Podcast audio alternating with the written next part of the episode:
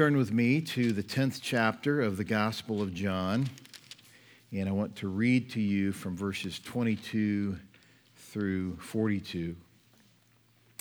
At that time, the Feast of Dedication took place at Jerusalem. It was winter, and Jesus was walking in the temple in the colonnade of Solomon.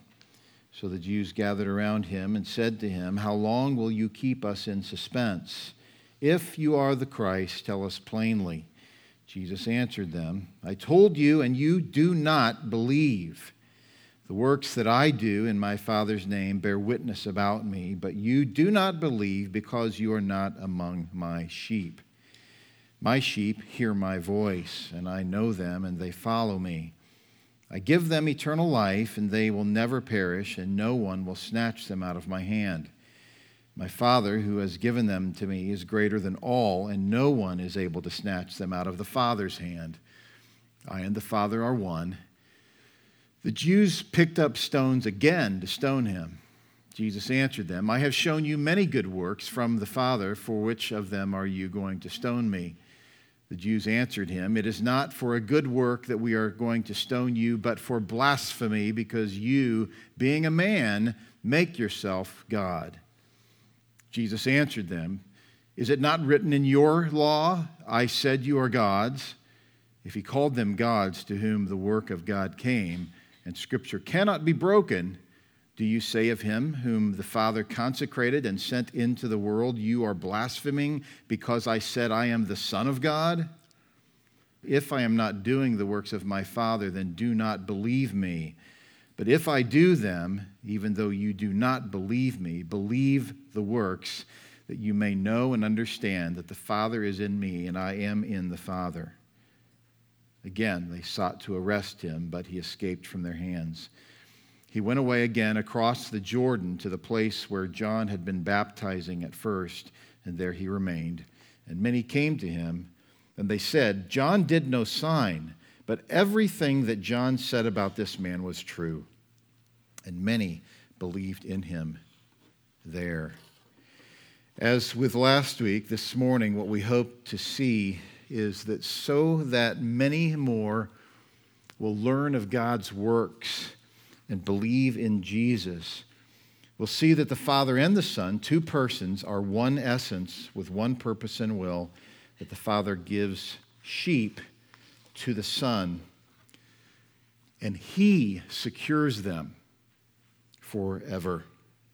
I talked to you last week about the oneness or the unity of the Father and the Son in works. The works that are done by the Son are the works of the Father through the Son, that they would display the character of the Father, but also the oneness that the Father shares with the Son. And so I said to you that if you're going to attempt to prove the deity of Jesus Christ to someone, to someone who rejects the deity of Jesus Christ, this is not the best place to start.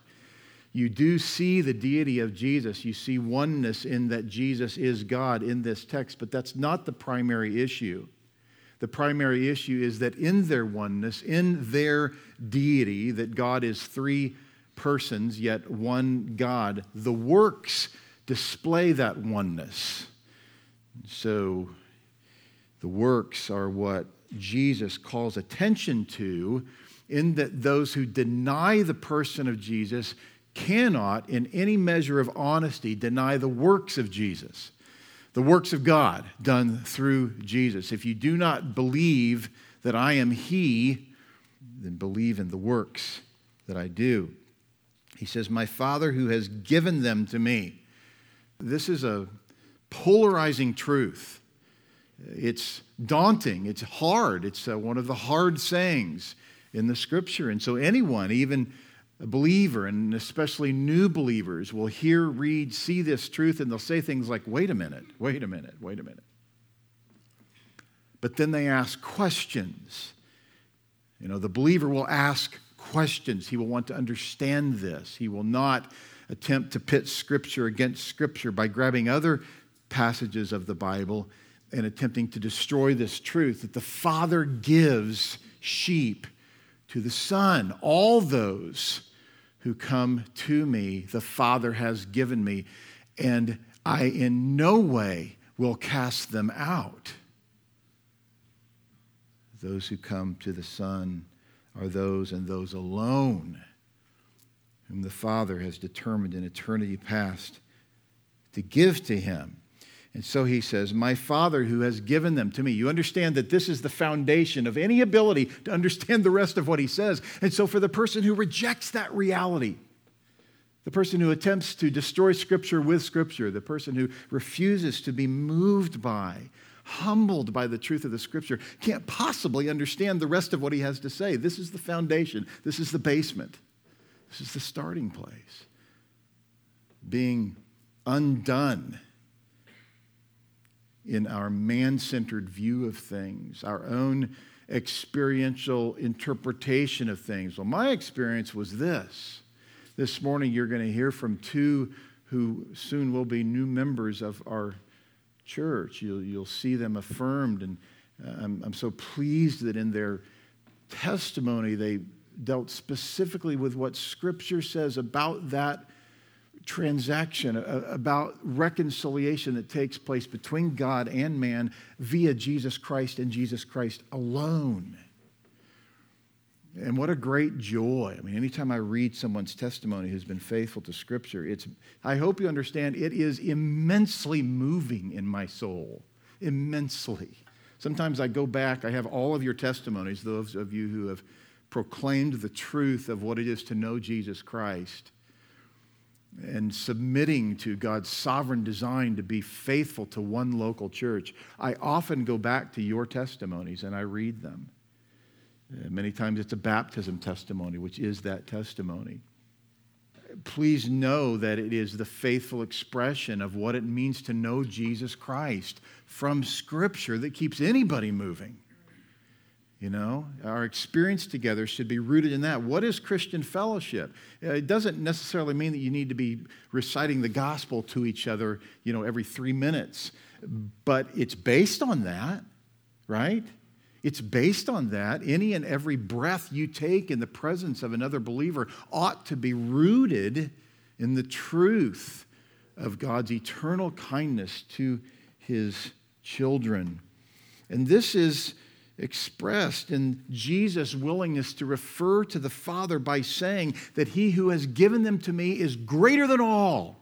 Hello, right? Of course he is. In his greatness, he has determined whom he will give to the Son. Thank the Lord. He has done so for his own good, for his glory. He's greater than all.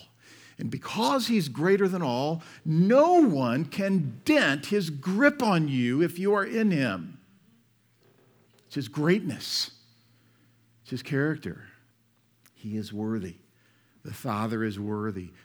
The unsurpassable, untouchable reality of the greatness, of the power, the holiness, the righteousness of God. So don't lose sight of this connectivity, the relationship between your perseverance. You might want to call it your eternal security, and really in this text, that's what he deals with. Uh, we often say the real issue is perseverance, and it is. But in this text, he deals with the security in knowing that you are going to be with him forever, spared from the stain of this world, protected, really ripped out of, plucked out of the debauchery that the world is. One day you uh, will be fully restored unto his image. You will see him as he is, and you will be like him. If, in fact, your hope is steadfastly in the gospel of Jesus Christ which is the result of his greatness and his willingness to prevent anyone from ever snatching you from his hand. Can you imagine? Some of you can imagine. Some of you can imagine what it's like on a day to day basis to be constantly manipulated by the potential to lose your salvation because some preacher has pounded it into you. Someone has told you over and over again if you don't perform, if you don't tithe, if you don't do all these things, then just look out because God will remove from you what He has given to you. That's a man made theology, and it really is the apex of Arminianism. Now, as I told you last week, the fifth point of Arminianism being the idea that you can lose your salvation. Most Arminians today do not believe that, at least the ones I've ever met. Why? Because they've evolved. They've at least given some attention to the truth of Scripture in that area. Why? I'll tell you why. Because nobody wants to live under that kind of insecurity. I don't think it's because of an immense faithfulness to Scripture. It's because, number one, you can't miss it, although they choose to miss other things intentionally. You can't miss that, but it's easy to embrace that because nobody wants to live as if you can lose your salvation. So it's not noble that there would be those who would abandon the false teaching that you can lose your salvation when they cling to other false teaching. It is simply that they don't want to live in that insecure state. Think of it. The person who lives with eternal security, who rests in Jesus, is the one who acknowledges the greatness of God. Not some sort of momentary experience where he launched himself up out of total depravity, out of his deadness in trespasses and sins, and had the ability to make himself right with God by filling in the gap that Jesus didn't fill. Did we not just sing about his purchase? About his ransom? Did we not just thank him for doing that? Do we believe that he actually purchased people on the cross? Is that what we believe? Or do we believe that he gave some sort of potential offering for those who would be willing to choose it in their dead state? No. No, no, he's great. The Father is great. He determined what would happen, and Jesus accomplished it. He accomplished our redemption. And he did so because the Father, as he says, is greater than all. No one can take you from his hand. John 6 37, all that the Father gives me will come to me. And whoever comes to me, I will never cast out. Why? Because the Father is great. He keeps his sheep. You remember from John 17 9, I'm praying for them.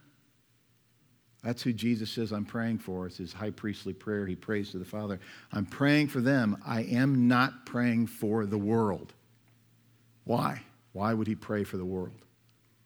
I pray for them, not the world, but for those whom you have given me. Clear? I mean, could it be more clear? Praying for those that you've given me, for they are yours. They are yours in eternity past. He possesses them in eternity past. All mine are yours, and yours are mine, and I am glorified in them. As you know, in verse 30, he says, I and the Father are one. And I shared with you last time that the term one here in Greek is the term hen, and it is neuter in gender. It is not masculine, nor is it feminine. If it were masculine, then this would be an effort to explain that they are the same person. The father, pater, is masculine. Hen is not masculine here, it's neuter, which simply means that he's making no case for the father and the son being same, the same persons, but they are one in essence. And you wonder, how can this be? Well, read the book of John. Read how frequently Jesus points to his deity. And if you forget everything else, remember this. He says to the Pharisees that unless you believe that ego eimi, Yahweh, unless you believe that I am He, you will what? Die in your sins. You will die in your sins. So, this, this, as I said, it's not the best passage to turn to as a primary focus if you want to persuade someone from Scripture of Jesus' deity. It is the best passage, perhaps, to turn to help someone see the works of Jesus, that they are from the Father and that He does them. John declares in John 1 1, in the beginning was the Word, and the Word was with God, and the Word was God. That ought to be enough. That ought to be enough for people to see, not understand, but to see, right? To visualize, to recognize that Jesus is proclaiming oneness with the Father, that Jesus is declaring his deity. Two persons, one God. And ultimately, as you know, three persons because God the Spirit also is equally God. The Word became flesh and dwelt among us. We are told that the Father sent the Son, He pre existed, He lived in heaven for eternity past. The three persons of the Trinity are God in eternity past. And I did not say that someone ought to be able to read this and understand it. And I'm talking specifically about the unbeliever, but he ought to be able to say, man, that's, that's crazy. That doesn't make any sense. Because I'm one person, I'm not three persons. So the problem is that the unbeliever can only take his own ontology and superimpose it upon everything that he reads, his own nature, his own understanding of life, if I could say it that way. He takes that and he attempts to superimpose it on everything he reads about God. And so he restricts God to his own nature. And he is unable, according to 1 Corinthians 2. The natural man does not accept the things of the Spirit of God.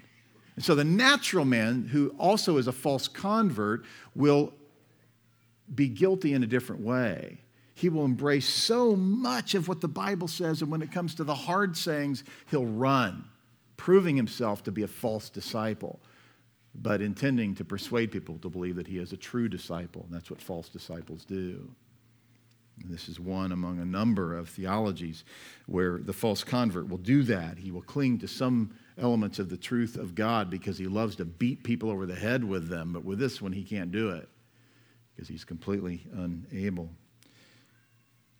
Well, I won't go into all the detail about the deity of Jesus. We did that last time, but just suffice it to say that the oneness of the essence of the Father and the Son is his purpose here. The oneness of the essence as displayed in the works, not so much in the ontology, in the, the presence of the Father and the Son, but in the works that the Son does on the Father's behalf, displaying that oneness. Verse 31 The Jews picked up stones again to stone him. Jesus answered them, I have shown you many good works from the Father. For which of them are you going to stone me? The Jews answered, the Jews answered him, it is not for a good work that we are going to stone you, but for blasphemy, because you, being a man, make yourself God. Some of you will remember that I spent a significant amount of time grappling on a Facebook page where a former professor of the Masters University for 23 years who has abandoned the faith is attempting to persuade people to believe that Jesus is not God. My conclusion is as Proverbs 9 commands, you must at some point refuse to correct the scoffer. And I don't think it's right for us to just call people scoffers because they disagree with us. But when a person scoffs over and over and over at the simple teaching of God's word, it no longer makes sense. In fact, the proverb promises you that you will bring insult and anger upon yourself when you attempt to continue to correct the scoffer. The way Jesus says it is do not give what is holy to dogs. Now, I don't recommend that you call people that you disagree with dogs, but I would recommend that you think as Jesus thinks, that you have but one window of opportunity in this lifetime, invested in people who will listen, right? That's the command of Peter. I'm not saying dismiss people as if they're not important. Please don't do that. But Spend your time investing in people who want to have a serious, honest conversation. That's evangelism. Evangelism is not Evangelism is not screaming at people through a bullhorn who hate you and curse at you. And then you walk away saying, Well, you know, blessed are those who are persecuted. That's ridiculous. It's a waste of your time and their time, and it does nothing for the kingdom in a positive way. Evangelism is being the kind of person whose life displays the holiness of God, and I didn't say self righteousness, the righteousness of Christ, to which none of us are perfectly devoted. But if we're in Christ, we're faithfully devoted to that. And when we fail, we draw attention to it. That disarms the person who would attempt to use that against us. We don't do it simply for that sake. We do it because it's right to declare where we have deviated from that which glorifies God. Evangelism calls attention to our own sin as well as the sin of the unredeemed sinner, that we might have the privilege, as Peter says, to give a defense for the hope that is in us to everyone that we beat with a spiritual baseball bat, right? No, to everyone who asks. Why in the world would they ask? We ourselves are not displaying the kindness of the Lord.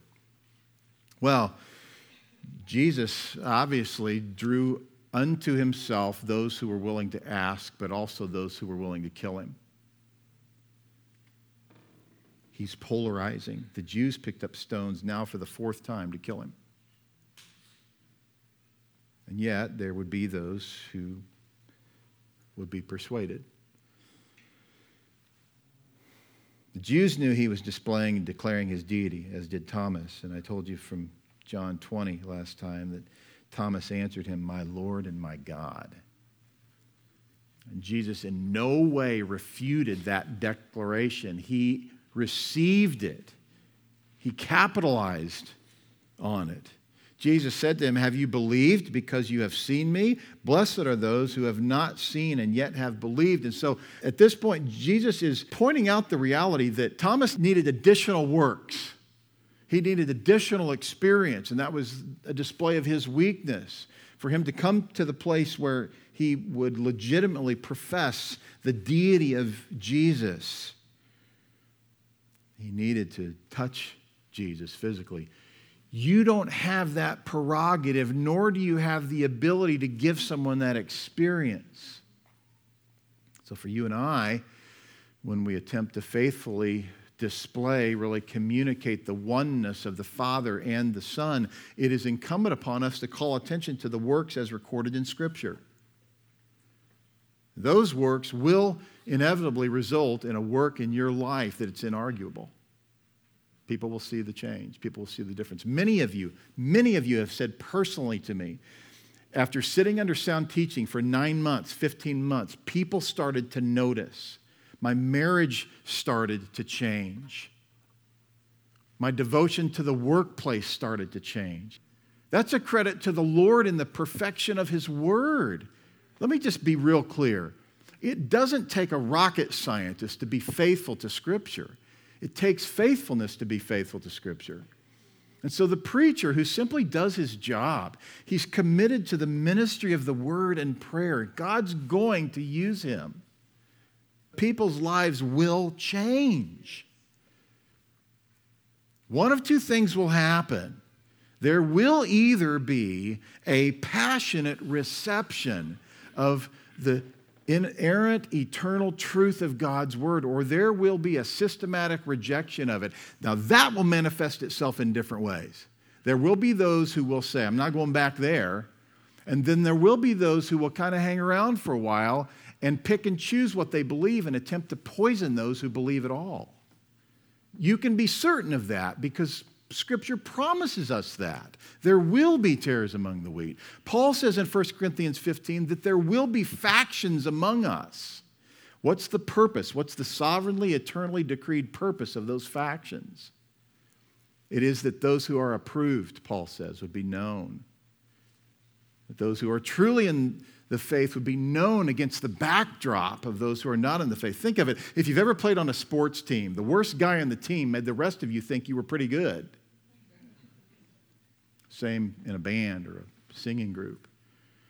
well, I'm not as bad as, you know, him because, I, you know, when he sings, I, I want to die, right? The reality of the true believer is practically revealed when he stands in juxtaposition to the false convert.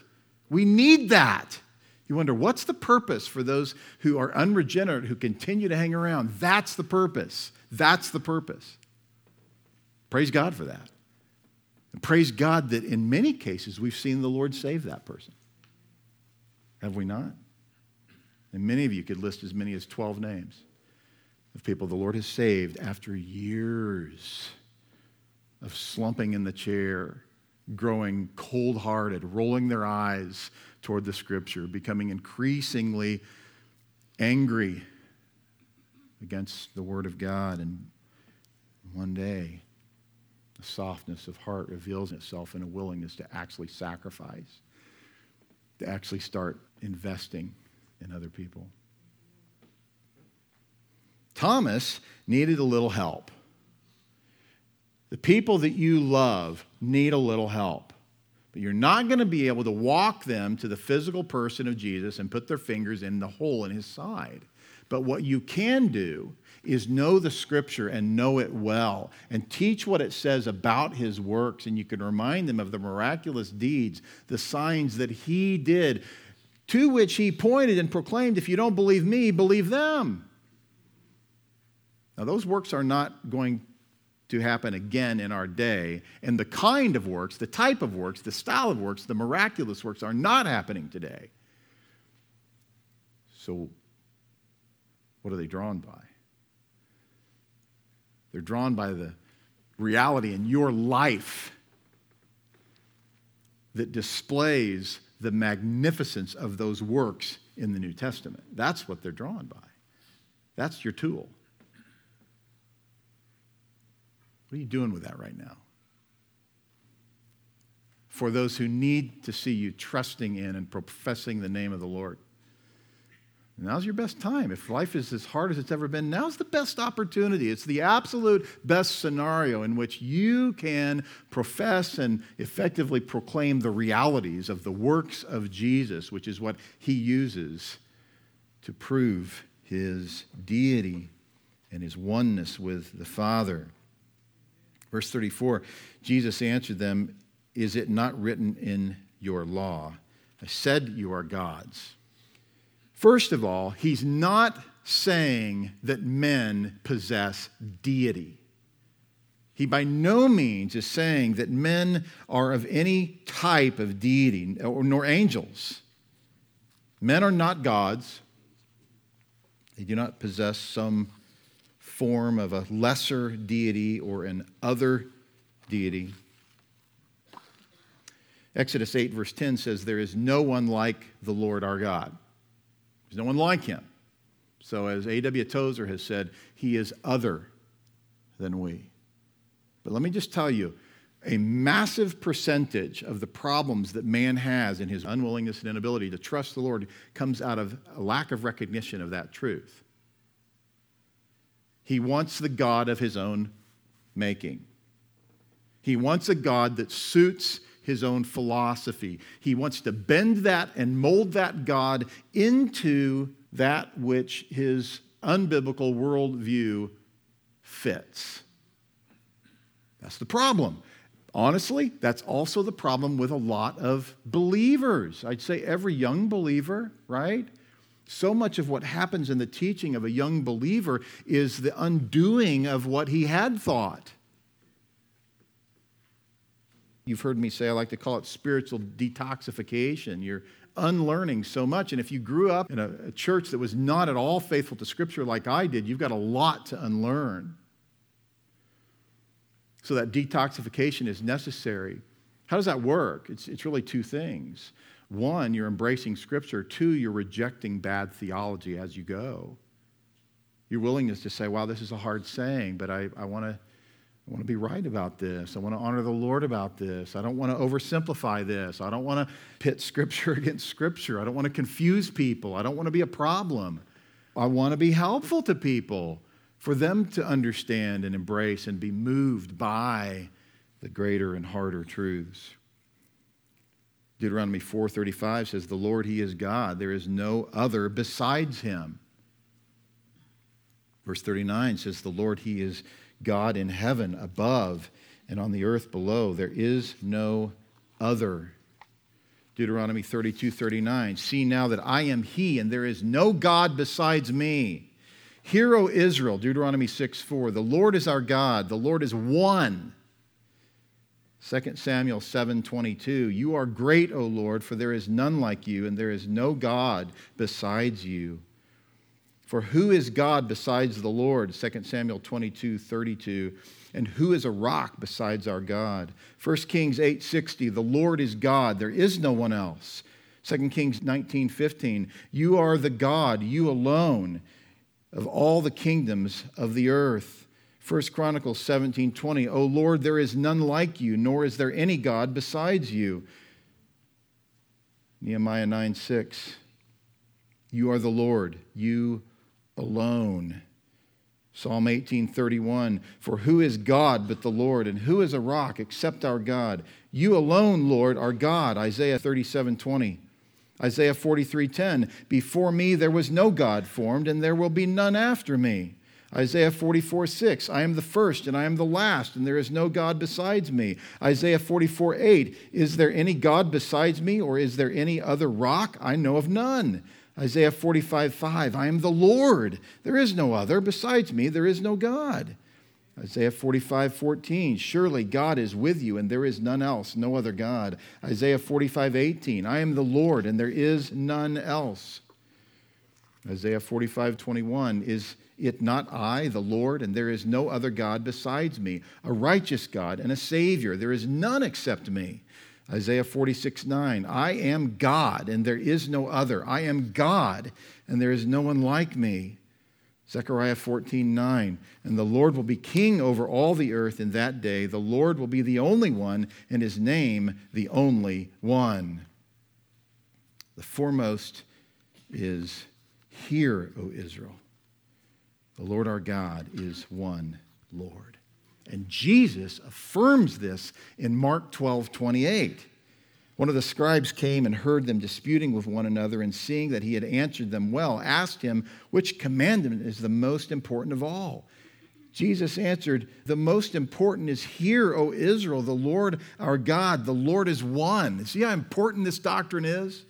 And you shall love the Lord your God with all your heart and with all your soul and with all your mind and with all your strength. See, if you don't get the oneness of God right, the unity of the Godhead, unlike the oneness of the Pentecostal movement, modalism, if you don't get the unity of the Godhead, the three persons who are one God, if you don't get that right, then you don't have the basis upon which to love the Lord your God with all your heart, soul, mind, and strength. You might have wondered in your lifetime, why is it I can't get any spiritual traction? Why is it that I can't, like other people in my life who seem to be maturing, why can't I do that? It might be because you have wrong thoughts about the person of God.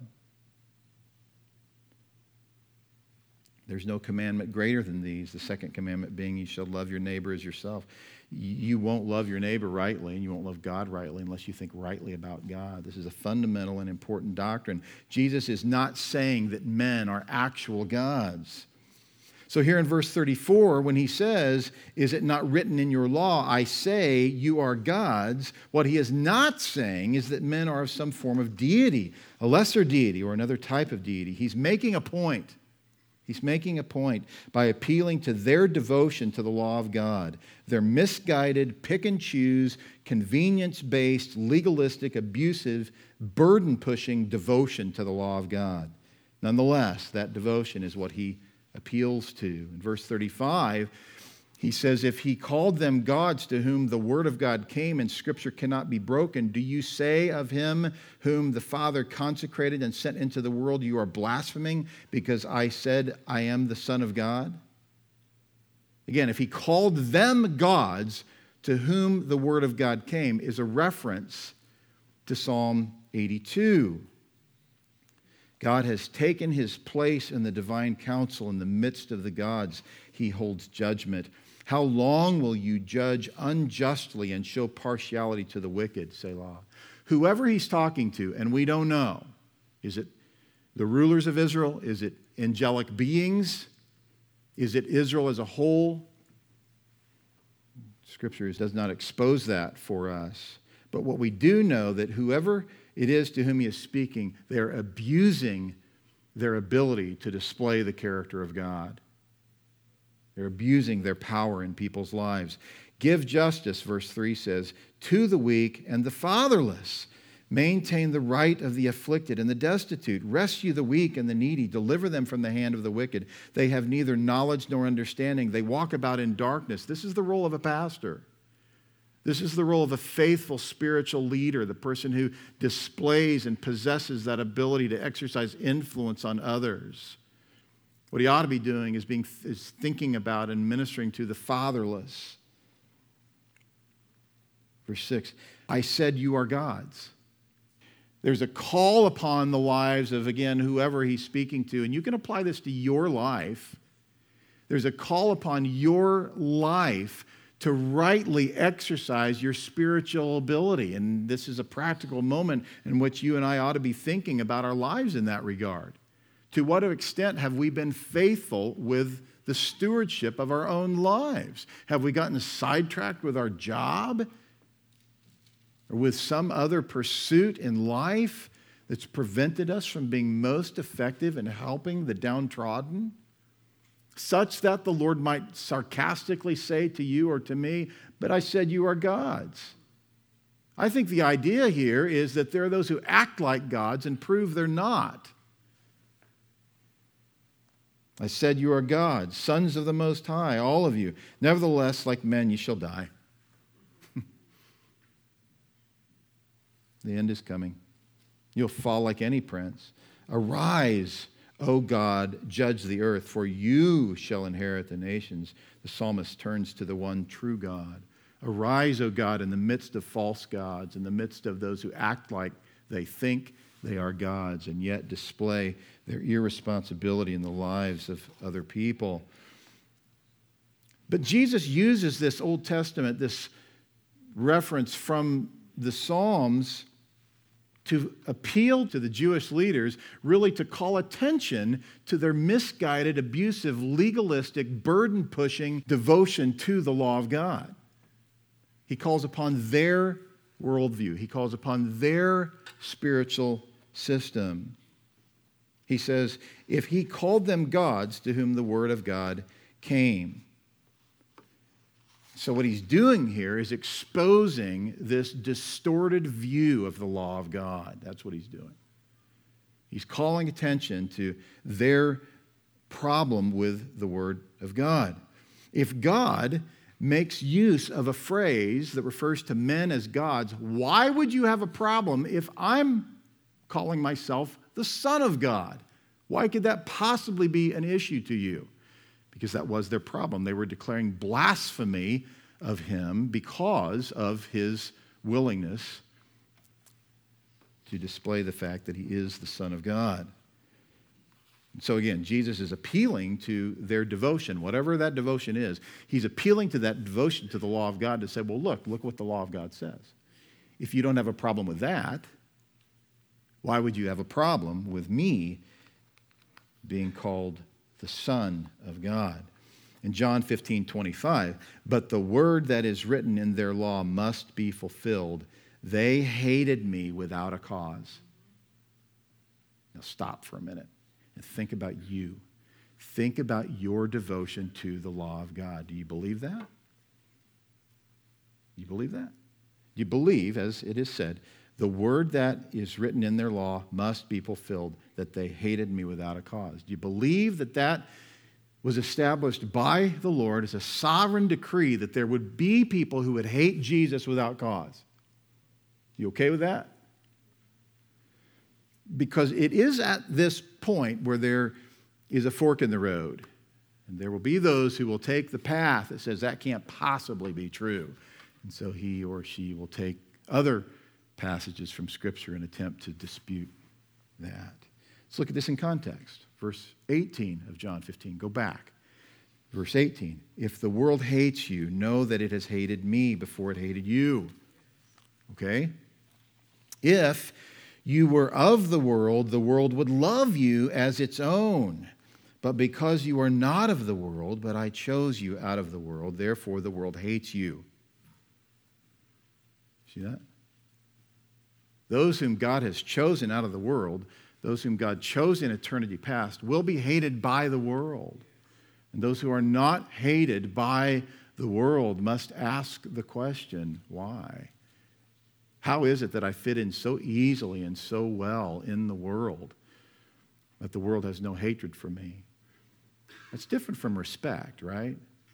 The man who is qualified to be an elder is respected in the world. And yet, somehow at the same time, he is hated by the world.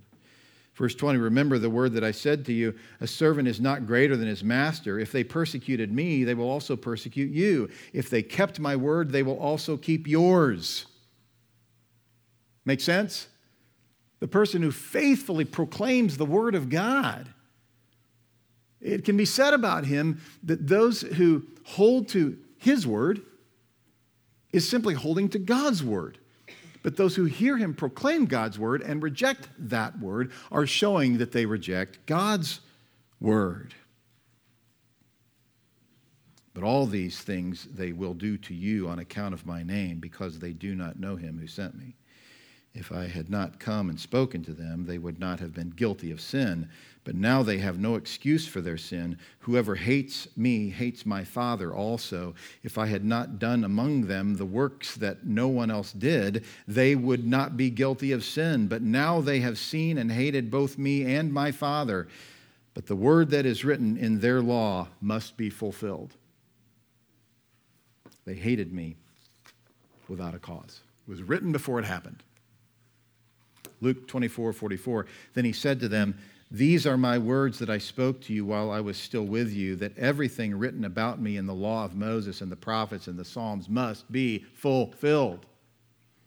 Jesus here with the Jews is pointing to the veracity of Scripture. Mark 7 5. The Pharisees and the scribes asked him, Why do your disciples not walk according to the tradition of the elders, but eat with defiled hands? For them, it was all about tradition, as it is in the Roman Catholic Church today.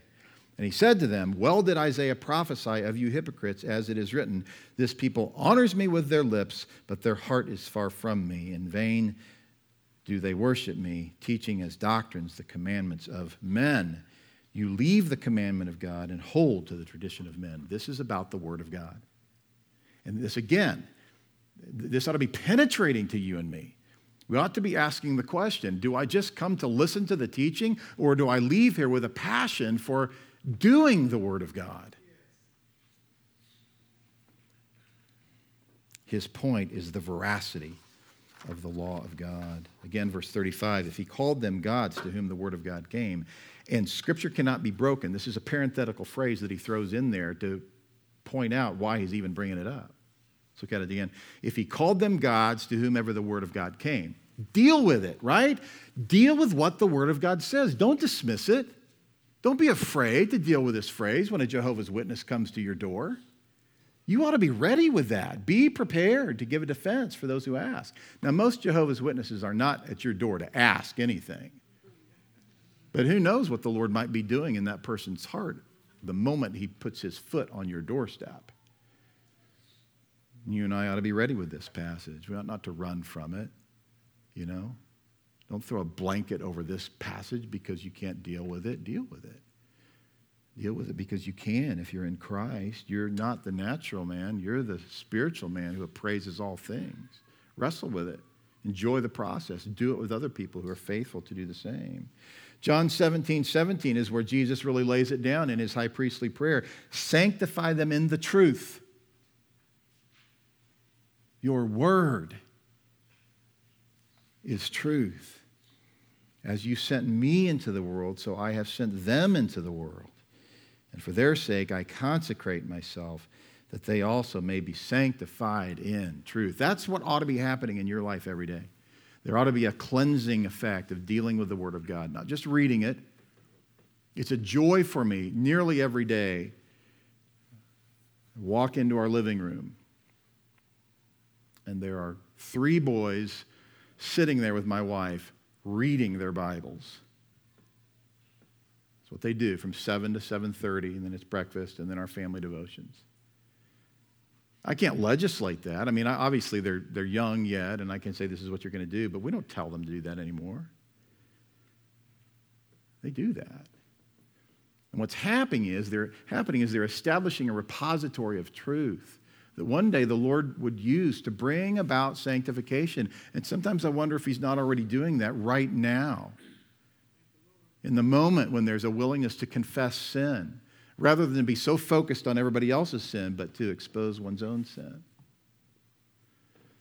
That's sanctification. That's the sanctifying work that Jesus prays for. And what does he do in order for that to happen? He consecrates himself. He fasts. He prays. He goes without. He disciplines himself. And you and I, as Americans, know very little of that. You know, we want entitlement. We want to be served. We want the better job. We want the better marriage. We want the better car. It ought to be about me being blessed, like the guy I talked to you about last week, who was not satisfied being blind for 14 years, but manipulated all kinds of circumstances. And at the point where God blessed him with the reestablishment of his sight, rather than saying, Wow, isn't this great? It's an illustration of God granting sight to those who are spiritually blind. He says, I told you so. I told you so. God still gives people their dreams. And think of the person who thinks that his dream is the issue. Think of the person who's set his sights on the fulfillment of his dreams. He ought to be doing is setting his sights on his humility that, Lord, if you would never fulfill anything I ever desired, then I am blessed of all men to be a messenger of truth, the life saving, eternal truth of the power of the gospel, to grant forgiveness of sins, victory over that sin, in the resurrection. Again, what about you and me? Are we so focused on the earthly issues in our lives that if something were to dent that, if something were to slow that down, if something were to cause it to be stopped dead in its tracks? What about a child with a disability? What about the death of a child? My, my wife and I have been through that twice. What about the termination of your marriage when, as far as you know, you've been faithful? Does that somehow eliminate your ability to proclaim the greatness of God? No, because those details, as painful and truly difficult as they are, they are opportunities for you to display the greatness of God that is displayed in the works that Jesus did and the work that he's currently doing in you, if in fact that's going on. How does that work? It's the Word of God. It's the purifying reality of the Word of God. Somebody said to me recently about a man I've known for a long time, I'm thankful for him because he's washing his wife with the water of the Word. you want to be a faithful man? be the man who would be useful in your wife's life, and if you're not married, in the lives of those around you, that they would be cleansed by your emanation of the Word of God, your proclamation, your trust, your willingness to remember and recite Scripture in the moment, not for the purpose of using it against other people, but for the purpose of declaring God's greatness and encouraging others to rest in His greatness. That's the sanctifying work of the Word of God. Verse 37 in our text if I'm not doing the works of my Father, then do not believe me, right? That's some real security in the reality of what's been going on. If I'm not doing the works of my Father, then game off. Don't believe me. And, and listen, in the same way, you and I ought to be willing to say the same thing.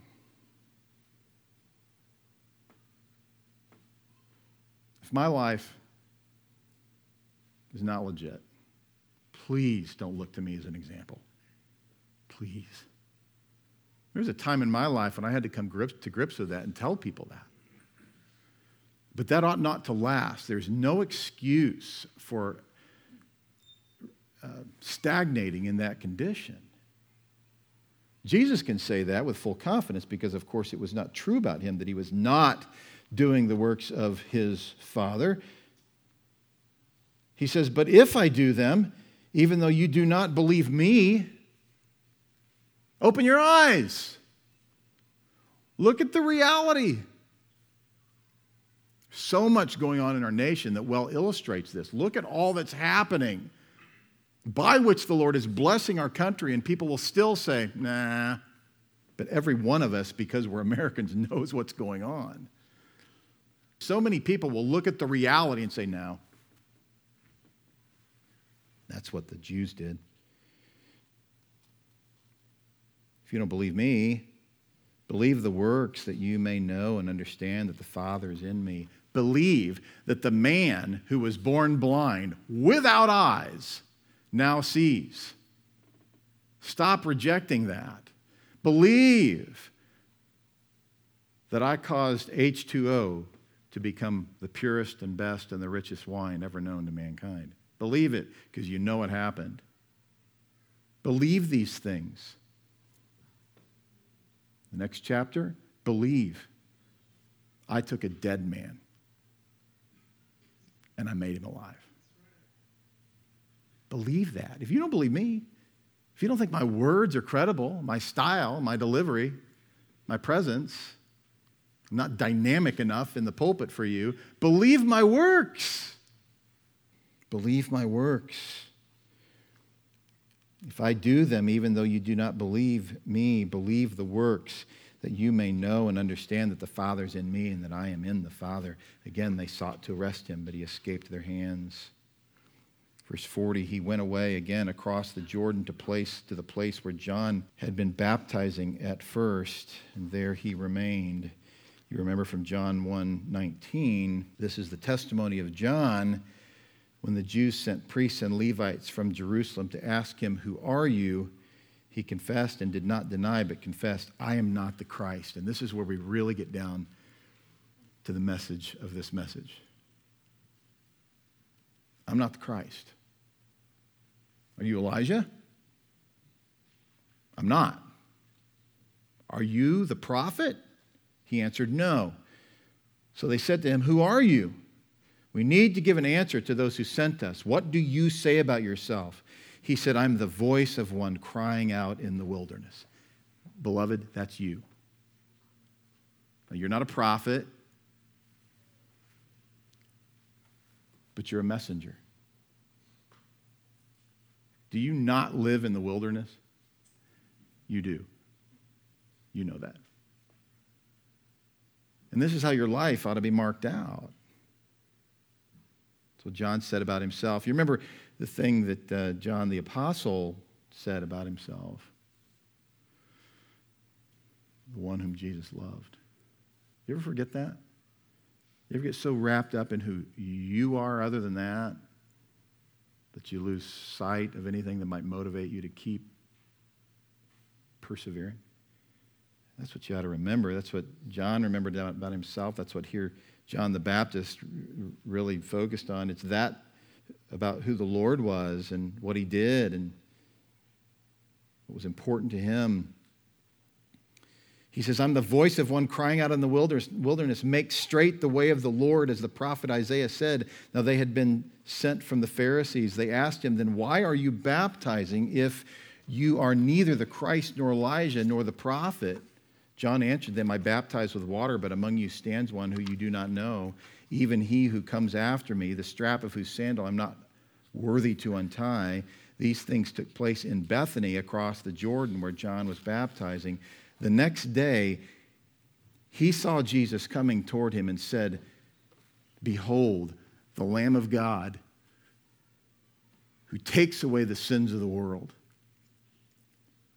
And if you genuinely are submissive to, committed to, devoted to the Word of God, your sins have been taken away, and your life is the work of that evidence.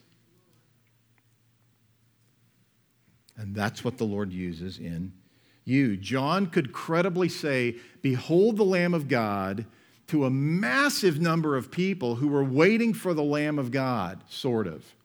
right? They were waiting for that Maccabean Judas the Hammer type of guy to come and militaristically overtake Rome, who somehow at the same time would be the apex of the sacrificial system. So they at least knew enough about the sacrificial system to know that John was saying, the Messiah is here. And John had the credibility to say that because there was nothing about John in John. John was not committed to John's exaltation or even his recognition or even his memory. John was committed to pointing to the Lamb of God. And the result, verse 41 many came to him and they said, John did no sign. Now, why would John do no sign? Couldn't John have done signs? Well, John wasn't an apostle. That was one of the marks of the true apostles. That's one way we know we don't have true apostles today. They're not those performing miracles today. There are those who proclaim to perform miracles and they profess to be apostles, but the fact that their works are false that they're shysters, they're hucksters, proves their false apostolic disposition. They said John did no sign, but, but, everything that John said about this man was true. So John understood his role. John 1 8 says, He was not the light, but came to bear witness about the light. John 1:26 John answered them I baptize with water but among you stands one who you do not know and I'm not worthy to untie his sandal. John 3:30 He must increase but I must decrease. How do you respond when those circumstances come into your life that might decrease you? Do you rebel? It's not fair. That how you respond or you just say this is good? This is good because I'm decreasing and I have the opportunity to display his increase. Many believed in him there. Many believed in him via the works, the message that came through John the Baptist.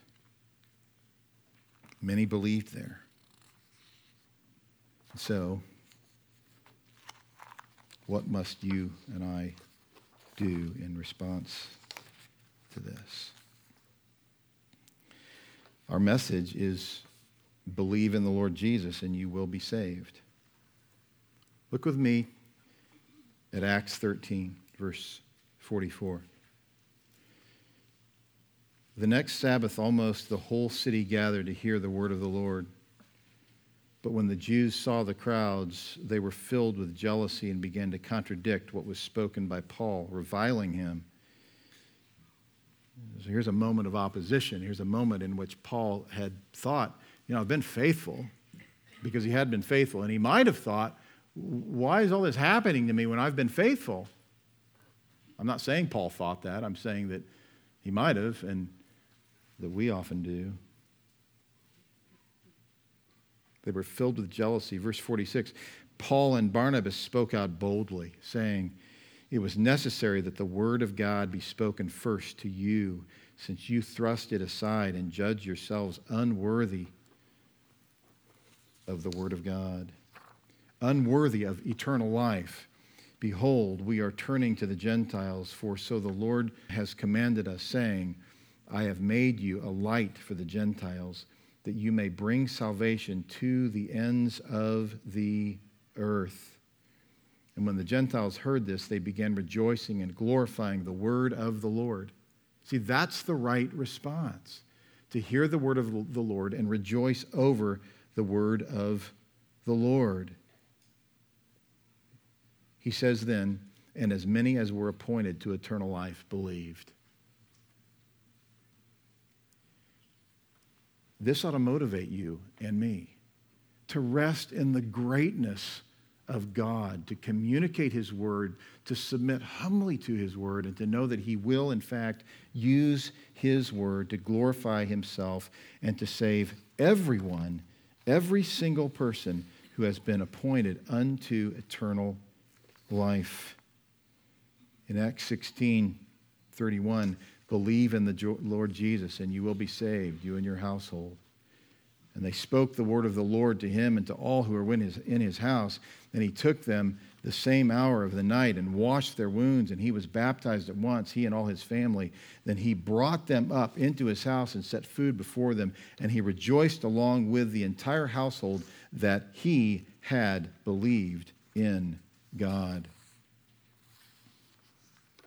That's a jailer whose life was a wretched existence God saved him, saved his household. Why? How? By the power of the Word of God, and he rejoiced in the Word of the Lord. So, you and I today, how do we respond to this? We respond by telling people whoever believes in the Son has eternal life. Whoever does not obey the Son shall not see life, but the wrath of God remains on him. John 3 36. John 20, verse 30. Now Jesus did many other signs in the presence of the disciples, which are not written in this book, but these are written so that you may believe that Jesus is the Christ, the Son of God, and that by believing you may have life in his name. The works that Jesus did on behalf of the Father that draw attention to the Word of God. Praise God for your faithfulness Praise God that He's given you a love for His Word. And when you're convinced that you've fallen short, then grab your Bible and open it and read.